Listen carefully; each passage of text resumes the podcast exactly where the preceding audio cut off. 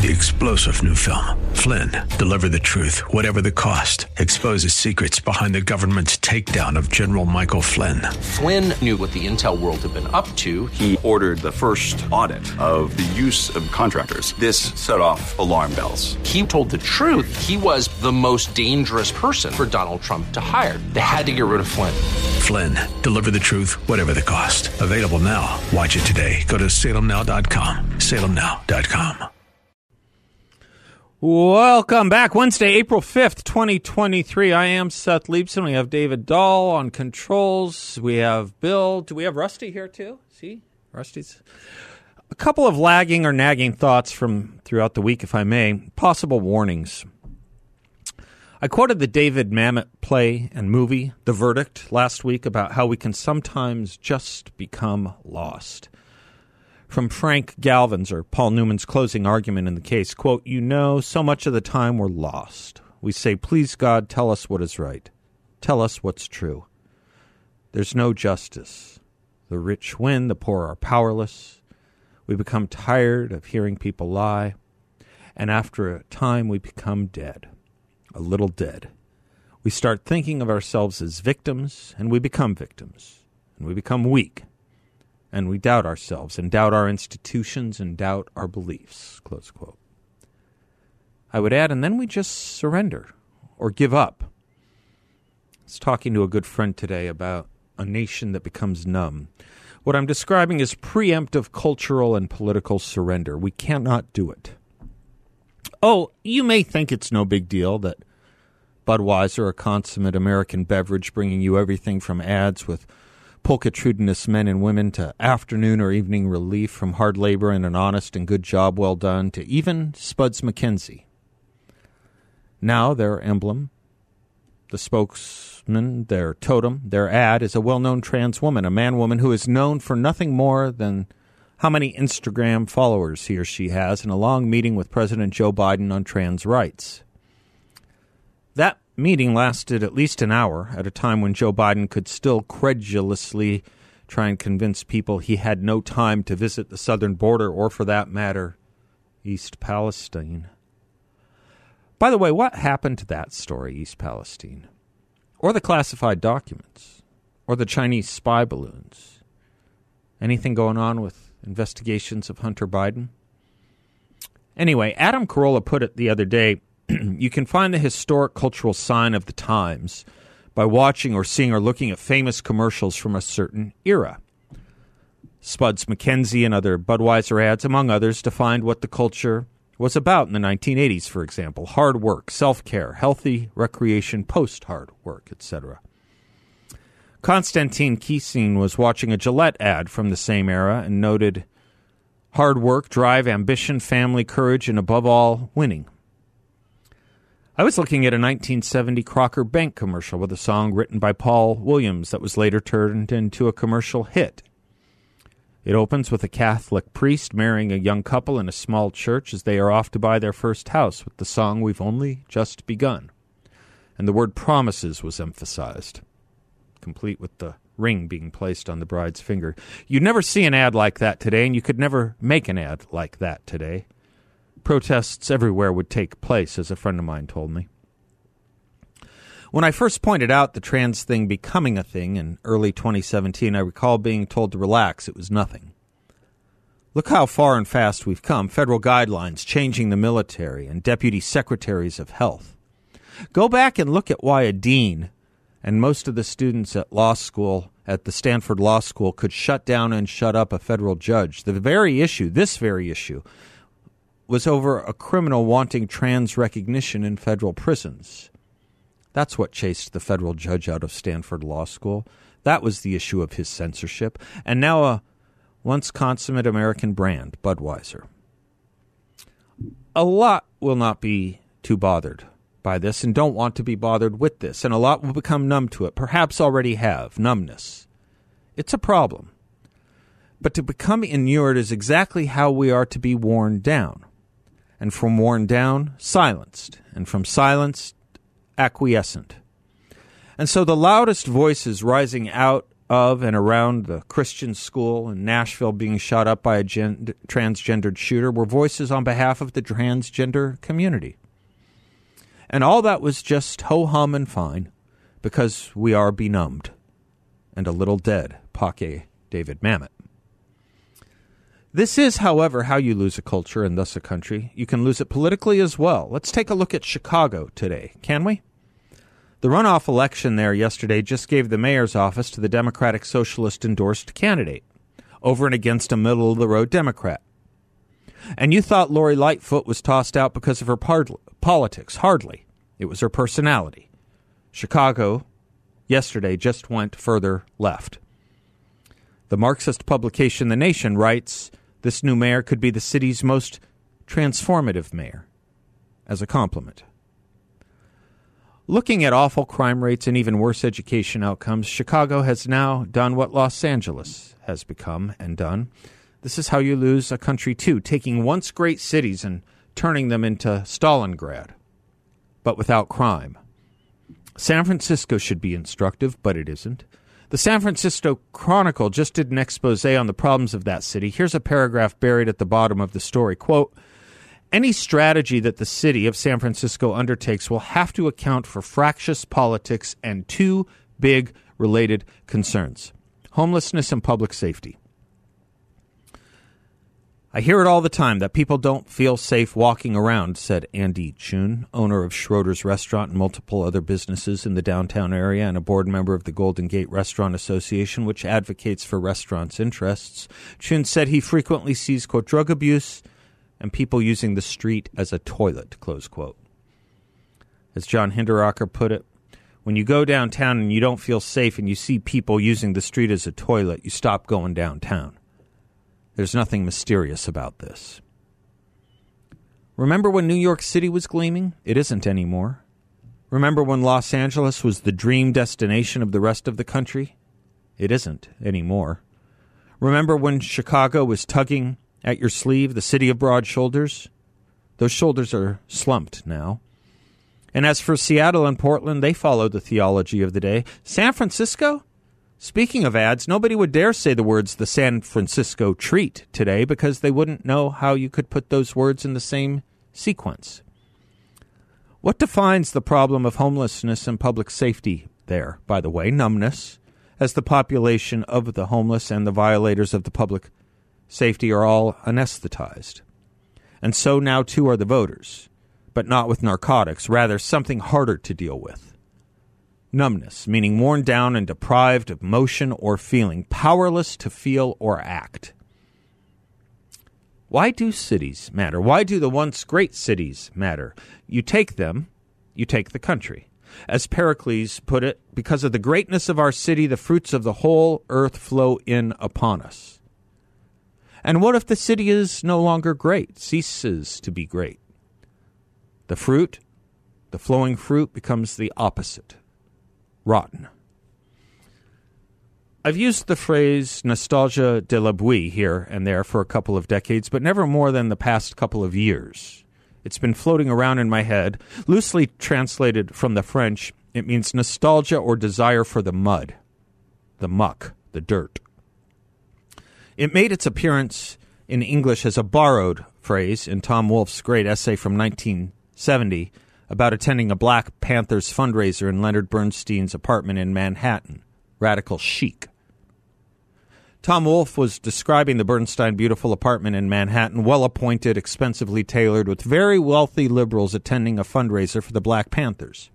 A Marxist and violent precursor to what a lot of us saw in the BLM movement in 2020. Wolfe wrote this in that essay quote, Giddy with nostalgia de la boue, they all entertained a vision of the future in which, after the revolution, there would no longer be any such thing as a two story, 13 room apartment on Park Avenue with twin grand pianos in the living room for one family, which was Bernstein's apartment, Bernstein's apartment.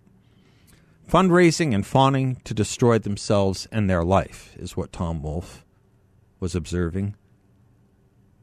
To destroy themselves and their life. And I was thinking about that and that phrase when I was thinking about how we are seeming to as the Marines sometimes say, embrace the suck, embrace the failures on so many fronts in America, even when we have the chance to vote, as in Los Angeles, San Francisco, San Francisco New York, or Chicago. Look at the crime. Look at the drug addled homeless. Look at the awful education scores. Look at the work ethic. All things which we've destroyed. Look at the border problem too few care about attendant as it is with crime, sex, and child trafficking and drugs, and look at the marker of illegal and dangerous drug poisonings. 1979 was, by every account, the worst year for regular, illegal, and dangerous drug use in this country. 14.1% of Americans that year were regularly using dangerous and illegal drugs. We couldn't handle it. So we went to work and reduced it by over 65%, down into the 5% levels. It was creeping and creeping up again, and this year we hit 14.3% of Americans identified as regularly using illegal and dangerous drugs. We made this year a new high watermark, a new high, or as it were, a new low. I said it would make no headlines when that report came out, and it didn't. And of course, all of this on top of losing over 106,000 Americans to drug poisonings last year, a 1,000 percent increase from 30 years ago when our population was one third smaller. And nobody seems to care about any of this. Nor do they seem to care that this past year was the first year we lost academic achievement on a major scale, scale in literacy and math in our elementary and secondary schools. Nor does anybody seem to care that for the third year in a row we have seen a reduction in life expectancy in America, something unheard of in advanced and developing nations. Higher drug use, higher drug death, lower academic scores, lower life expectancy. And we're numb. Sound like America to you? Sound like anything great to you? Other than the kind of country we used to send missionaries to? That's what too much of this place has become the kind of country we used to send missionaries to. And so we elect quasi Marxists to run the major hubs of our country as a response. Or I should say, we allow the election of quasi Marxists to run the major hubs because too few don't care. And we don't speak up and push back and boycott or otherwise as norms are corrupted for little more than appeasing the avant garde for profit, as Budweiser decided to do and as too many schools keep trying to do with children. And we keep taking away and settling for the taking away of nice things. Anyone who visited the Eastern Bloc or the USSR in the 1970s and 1980s usually tried to smuggle in some of our nice things radios, jeans, music, Bibles, other goods because they didn't and couldn't have them in those Eastern Bloc places. We not only could and did, we not only could and did smuggle them in, we made them. P.J. O'Rourke witnessed the crashing down of the Berlin Wall in 1989 and wrote this quote, The privileges of liberty and the sanctity of the individual went out and whipped butt. And the best thing about our victory is the way we did it, not just with ICBMs and Green Berets and aid to the Contras. Those things were important, but in the end, we beat them with Levi 501 jeans. 72 years of communist indoctrination and propaganda was drowned out by a three ounce Sony Walkman. A huge totalitarian system with all its tanks and guns, gulag camps, and secret police has been brought to its knees because nobody wants to wear Bulgarian shoes. They may have had the soldiers and the warheads and the fine sounding ideology that suckered the college students, but we had all the fun. Now they're lunch and we're number one on the planet. Seems like right now we're just contentedly numbed to not be number one on the planet because of our great cities and great fruits and great culture, but rather number one in things we used to send missionaries to other countries to deal with. And slowly but surely and then rapidly, we start thinking of ourselves as victims. And we become victims and we become weak and doubt ourselves and doubt our institutions and doubt our beliefs. That's what they want on the left. And you know it. Please don't preemptively surrender. Acedia, you know that word? After all, it used to be known as a sin. It means lack of care or concern. And we also used to care about those words too. Once upon a time, we didn't aspire to be a little dead. We didn't vote for or aspire for sin either. I remember those days. They weren't that long ago. Heck, just go watch an old Gillette or Budweiser or Rice-A-Roni or Crocker Bank commercial. I'm Seth Leibsohn, 602 508 0960. We'll be right back.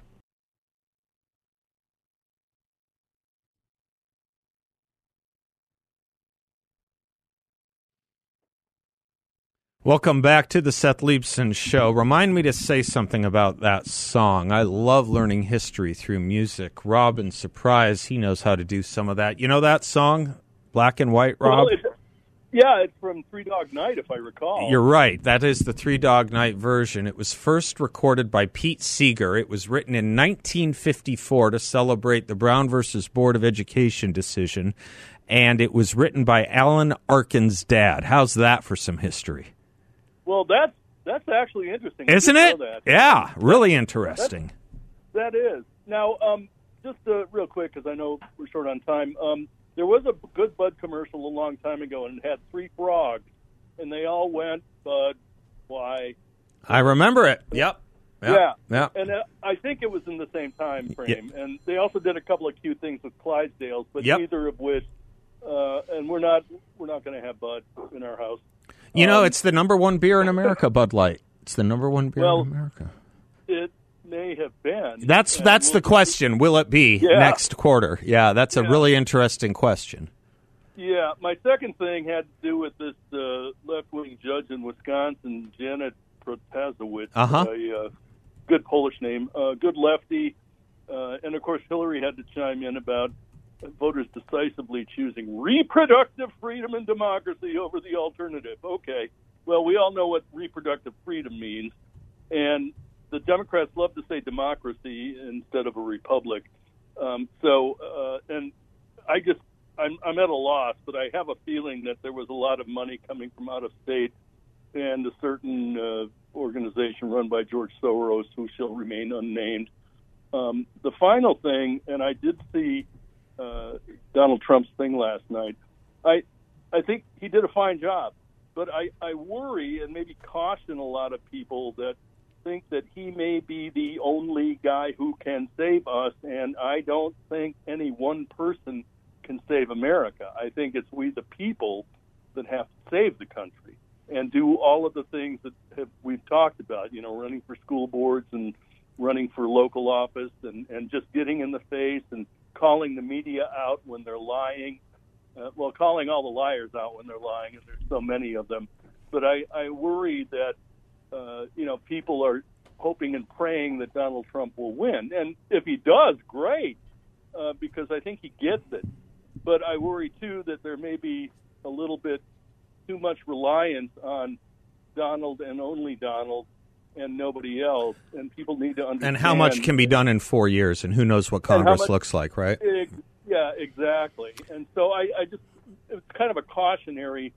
Don't don't think that one person's going to save us. I mean, Jesus saved us, but uh, Donald Trump is not Jesus. Yeah, don't put your so, faith in men either. Is another adjunct yeah, to everything you're saying. I heard Kellyanne yeah. Conway make a pretty good point earlier today uh, about Donald Trump's candidacy, which ran a little contrary to where my head was on it. Uh, you know, our heads are going to change as the news cycles change and as time goes on. But she made an interesting comment. She said, you know, when you listen to him, as he did last night, go through that recitation of. Uh, of, of things he's had to put up with and survive, you know, the, the quasi political legal onslaught and investigations Yeah. she says, you know, a lot of people hear that and they realize there's not a lot of people who could go through that. And True. the strength that it takes to go through that and still remain standing the way he is and still Oh, yeah. go through that and remain standing as the leader of the party the way he is. What would you call that? Tensile strength, Rob?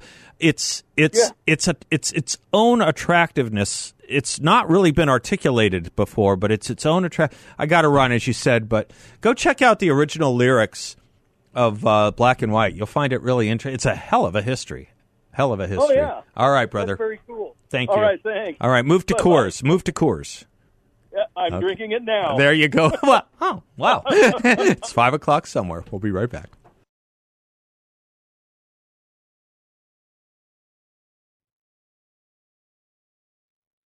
Welcome back to the Seth Leibsohn Show. John Dombroski is the president and founder of Grand Canyon Planning Associates, great firm, and you can check him out online at grandcanyonplanning.com. A good way to reach him as well. He's also the host of his own radio show, heard on this station every Saturday morning at 7 a.m. the word on wealth. John, how are you, brother? Fantastic, Seth. How about you? I'm doing fine. I'm doing fine.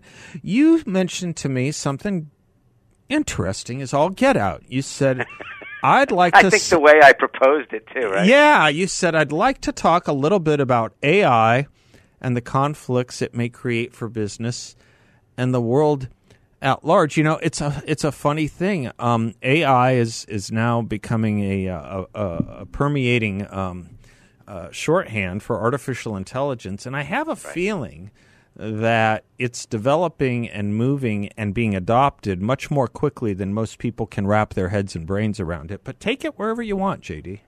And that's kind of where I think I'm going with Oh, this. okay, Seth. And okay. You think about artificial intelligence. We've been using it for quite a while. Mm-hmm. If you do go on the computer and you do a search for, you type in a word and you Right. search something, indirectly that's some form of artificial Yeah, intelligence. yeah. It's going out there and it's gathering data and bringing it back to you in, a Yeah. in a relatively you know short period of time. Things that would take you know months are now taking minutes, and so on. And so um, this is interesting because we've probably all at least heard of something called Chat GPT Yep. hmm right? Which uh, stands for Generative Pre-trained Transformer. Hopefully, that's the last time I say Yeah, that. like PDF, right? Okay, Right. go ahead. Okay. So, but what does that even mean? Right, So, right. well, I mean, this is now the uh, the latest uh, form of what is considered AI, which is uh, something that uh, actually Elon Musk had had something to do Uh-huh. with this.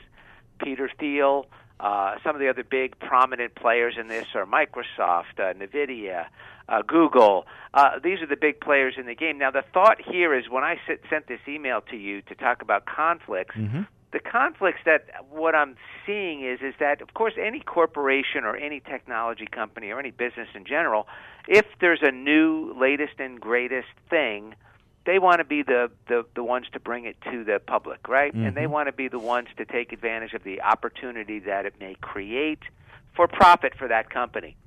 But the concern out there that we're hearing is is that uh, maybe we're just not quite ready yet uh, for what this uh, AI really can bring to the table. Uh, and the fear is is that it could be disruptive to individuals as well as the whole uh, society at large. And I know that's a kind of a big thought, but conflict, I'm thinking, is companies want to be the first to bring it, and they're not going to put it on pause, which is what's being discussed out there. Even Elon Musk mentioned that we should probably, you know, slow down on this and not be so, uh, you know, all in until we really put some safeguards in place as to what ultimately uh, AI can give us. You know, um, the uh, the the concern that I'm beginning to have, John, is whether it's ever a genie that is possibly going to be able to be contained or put back into a bottle. You you read the Wall Street Journal as I do, and you're seeing all kinds of proposals, legislative and otherwise. But one one one wonders a little bit if if this genie isn't already out, and it's going to have to be on ancillary things we think about regulating. Yeah, and that's that's right, and that's probably true, and that's where it's hard to once once this genie's been let out, and all these companies are already you know in process of of investing billions and billions of dollars to uh, build this uh, network of AI out. Uh, they want to be the first to bring it to the public and be, you know, the front runner in it, and want to be able to profit from it. And that's that conflict that I'm talking about. Yeah. You know, they have the conflict of they want to be profitable, but you know, we want to also do this, and we hear about all these companies that want to be responsible, Yep, right? right, and right. in the way they, uh, you know, whether it's economically, socially, or uh, you know, geopolitically, whatever they want to be, uh, you know, responsible. Well, I guess what's being t- talked about now is okay. Let's be responsible with this, and let's take a pause.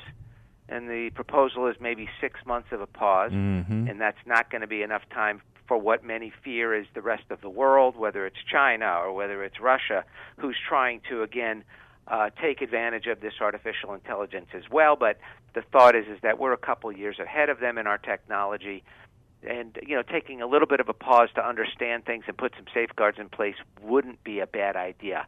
I don't know, Seth. This is like so above. Yeah, but we're going to spend some time on this. This is Yeah. good, John. I'm glad you gl- laid the groundwork for us to be thinking about it in these terms. I'm really glad you did.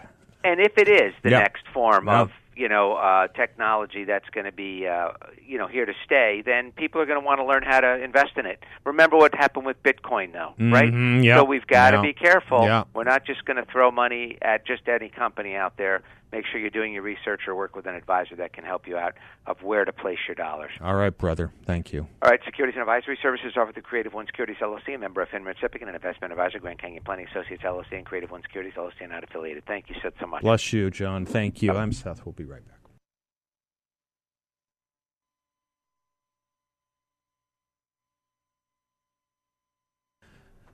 Welcome back to the Seth Leibsohn Show. Well, this is interesting. Robert Kennedy Jr., son of Robert Kennedy, the former senator from New York, presidential candidate and attorney general of the United States, has announced he's running for president in the Democratic primaries to join Marianne Williamson, I suppose, in challenging Joe Biden. That'll be very interesting. Bob and Payson, welcome to the show, sir. How are you? Seth, how are you today, sir? I'm doing just fine. Thank you. Hey, I listen to Mark Levin a lot. Uh huh. He's he's one of the most brilliant men I, that I hear. He's right up there with you, I believe. Oh, you're okay? very kind. I Mark is. I've known Mark for many, many years, and uh, he's a hell of a guy. He was uh, he was one of the strong men in the Reagan administration. He was uh, Ed Meese's right hand man. That's correct. But one question I have for you, he's been talking a lot uh, lately about Article Five Convention of the State. Yeah. I don't know a lot about that. I know it is in the Constitution. My question is to you, being a constitutional expert, I believe, like Mark, if we hold such a convention, Seth, can the can the Constitution be opened and the Bill of Rights and things of that nature? I think anything can happen. I think it's a huge danger, um, and I know this I is gonna. Yeah, this is gonna open up a Pandora's box because people have very strong views on this. You know, I have this general view, Bob, and and maybe people think it's too cynical. I don't know, but my general view is, um, how, about winning a game? You know, we're talking about we're talking about whether we can go to the Super Bowl. How about how about how about just winning a game? You know, how about winning an election? Um, how about trying to win an election um, before we start rewriting the Constitution? By the way, um, I think the strongest and smartest criticisms can be found in, if you're really interested in this, in the essays of Phyllis Schlafly. Uh, do you remember Phyllis Schlafly? She, Yeah, uh, she- yeah, she wrote a lot on her opposition to it. You can get it online. I think she had a, a very good take on it. But let me ask you a question. Uh, Certainly. let me ask you a question because I've been part of when I was in D.C. all these ideas to propose constitutional amendments. Never mind opening up the Constitution to a whole new convention, but you know there were these constitutional amendments proposed to do X, Y, and Z. I remember one big one was to, uh, I think, define the term marriage, um, which you know the merits of which I agree with, but but does it really solve the problem? look at how clear the First Amendment is. It's pretty damn clear. The founders were not ungifted with the use of specific language, and the judges have made chop suey of it. It's it's not about what's I mean to us it's about what's in the Constitution. But what we have to do is get judges who interpret it the way it was written what we have now are judges who pour whatever views they want into otherwise very clear language of the Constitution. So I've I've thought this notion of com- proposing constitutional amendments or a whole new constitutional convention, whether it can even be done when we can't even win a presidential election, much less you know a governor's race or a senate race. Um, the idea that that we can do that, it's not even if we could do it, going to solve the problem of judges uh, and judicial interpretation. They will read anything they want into the Constitution until we are able to elect people who take judicial nominations and appointments seriously. That's my view, Bob. I just, you know, I just, I just think, you know, let's win a let's win a game before we start proposing uh, or dancing dancing in the in the end zone of the Super Bowl of the field wherever the Super Bowl is played. And the Stanford students who were protesting the judge here a few Yeah. weeks ago, I believe, Yeah. and they're going to be the future judges of this nation, are they not? Yeah, the judges, yes, they will be the clerks and the judges. Uh, that's exactly right. That's who's going to be interpreting it. And and the only the only response I can propose for something like that is one that's already being undertaken by some federal judges who who are beginning to say, well, okay, if that's the school you're going to run, we're not going to hire clerks from Stanford Law School. I think that's a very good way to handle these things. I, I really do. Um, but As again, it's they- depending on good judges saying that, right? As long as they believe that and they're not just trying to pacify their peers. Yeah. I, I, yeah, they have to abide by it. Yeah, it, it, it, it has to, it has to, it has to be abided me- by. May I ask you one quick other quick question? Yeah, sure. You, you, you went to law school, is that correct? Yes. I did not. Are they teaching things in law school today that are different than when you attended law school 20 or 30 years ago? No, because I went to one of the most left wing law schools in the country. I think more law schools are aping what I was taught back in the day. Um, let me let me let me explain something about the Constitution. Thanks, Bob. Let me explain something about the Constitution in law schools. In other words, I think it's worse now um, from what I specifically was exposed to when I was there. Uh, I think I was the f- yeah I know I was I was the first founder of the Federalist Society at my law school. It never had a Federalist Society. And when I left, it ended. it ended. But let me explain something about law schools. Um, if you want to learn about the Constitution, it's the least good place to go. They do not teach the Constitution in law schools. I'll repeat that. They do not teach the Constitution in law schools, not even in constitutional law classes. What they teach, going back to the problem we were talking about, is what judges have said and thought about the Constitution. What they teach is what legal scholars have written and thought about the Constitution. You will not. Here's an interesting test ask three, four, five attorneys that you know who aren't conservative. That's an important caveat here because conservatives do a lot of self education about the Constitution. But ask the next three to five attorneys you know who aren't conservative who the three authors of the Federalist Papers were. They do not teach the Constitution in law school. They teach what people think about the Constitution in law school. And most of those teachers who teach what people think about the Constitution in law schools come at it from the perspective of, you know, Sonia Sotomayor or uh, uh, Brown Jackson. That is the dominant viewpoint in the law schools, and not by a little.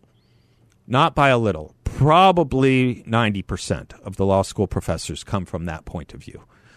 Um, probably 50 years ago, it would have been half and half. Best guess.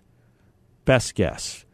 If you want to learn the Constitution, you got to do it other ways. We can talk about those other ways, but it's not by going to law school. And that's 80% of the problem. That's 80% of the problem. They, they, they've just never looked at it.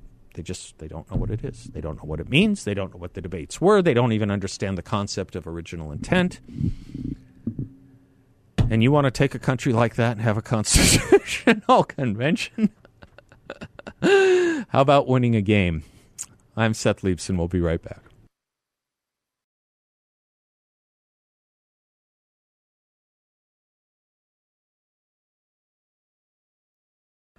How's the economy doing, folks? The bank situation, the stock markets, worries about recession. What if you could invest in a portfolio with a high fixed rate of return not correlated to the Fed or the stock market? An investment where you can turn your monthly income on or off, compound it, whatever you like, with no loss of principal if you need your money back at any time. Think of that freedom. It's a portfolio where you'll know what each monthly statement will look like. With no surprises, your interest compounded daily, paid monthly, and there are no fees talking about a secure collateralized portfolio that delivers a high fixed interest rate. Talk to my friends at YRefy. They're based here locally. I know them well. Great, trustworthy, and honest folks. And you won't get a sales pitch from them. They just like talking about what they do. YRefy is a due diligence approved firm, and you can earn up to a 10.25% rate of return. That's right, a 10 and a quarter percent fixed rate of return. Check them out at investYRefy.com. That's invest the letter Y, then refy.com, or give them a call at 888 Why Refi 34. Mike is in Maricopa. Hello, Mike. Yes, good afternoon, Seth. Good afternoon. Say, yeah, got just a, a couple of minutes. Uh, I know on your your monologue you were talking about the news items Yes. that come and go. And Yes. how we hear about this. Yes. Yeah, I'll, Some I'll don't even come. it. Yeah, yeah, that's what I'm going to get to. I thought the biolabs. At, Yeah. the biolabs in the Ukraine. Uh, talking about all this stuff and the things going on with President Trump, we hear all about the non-disclosure agreement. What about the non-disclosure agreement that the news media signed with that uh, teenage uh, high school kid, Nick Sandmann, uh, for all the slanderous and liable things that they said? I noticed that they didn't, you know. You know, that's an interesting and- point. I think the news media signs NDAs all the time on behalf of a lot of their stars for things far less worthy than what Nick Sandmann uh, received from CNN, et cetera. You know, uh, Absolutely. You want to think about what kind of NDAs they had to do for Matt Lauer? My God. Yeah, yeah, yeah. Uh, but but anyway, uh, real quick, I'll compare and contrast with what was going on. I, I only have I only have thirty seconds, Mike. You want to call back in a few minutes, or I hold? do that. Yeah, or hold. Okay, I. I'll hold. We may have we may have the congressman joining us. If not, feel free to hold, and we'll pick you up uh, either right away or um, or uh, in a segment or two. Thanks, Mike. I'm delighted to have you. I just wanted to. You always bring such good information. I didn't want to. I didn't want to cut it short when we only were about to give you 30 seconds there. So we'll be right back. Don't go away. A lot more coming right up. Three star general Michael J. Flynn, head of the Pentagon Intelligence Agency, knew all the government's dirty secrets. He was one of the most respected generals in the military. Flynn knew what the intel world had been up to. He understood its funding. He ordered the first audit of the use of contractors. This set off alarm bells. The explosive new documentary, Flynn, Deliver the Truth, Whatever the Cost, uncovers the facts behind this scandal. Flynn told the truth. He was the most dangerous person for Donald Trump to hire. I find out the worst enemy that I'm going to face in my life is right here in America. They took my assessment and they wanted me to change it. And I was like, I'm not changing it. They had to get rid of Flynn. With in depth interviews, archival footage, and never before seen personal records of the man behind the headlines. I just felt like I was drowning. Flynn, Deliver the Truth, Whatever the Cost. Available now. Watch it today. Go to salemnow.com. Salemnow.com.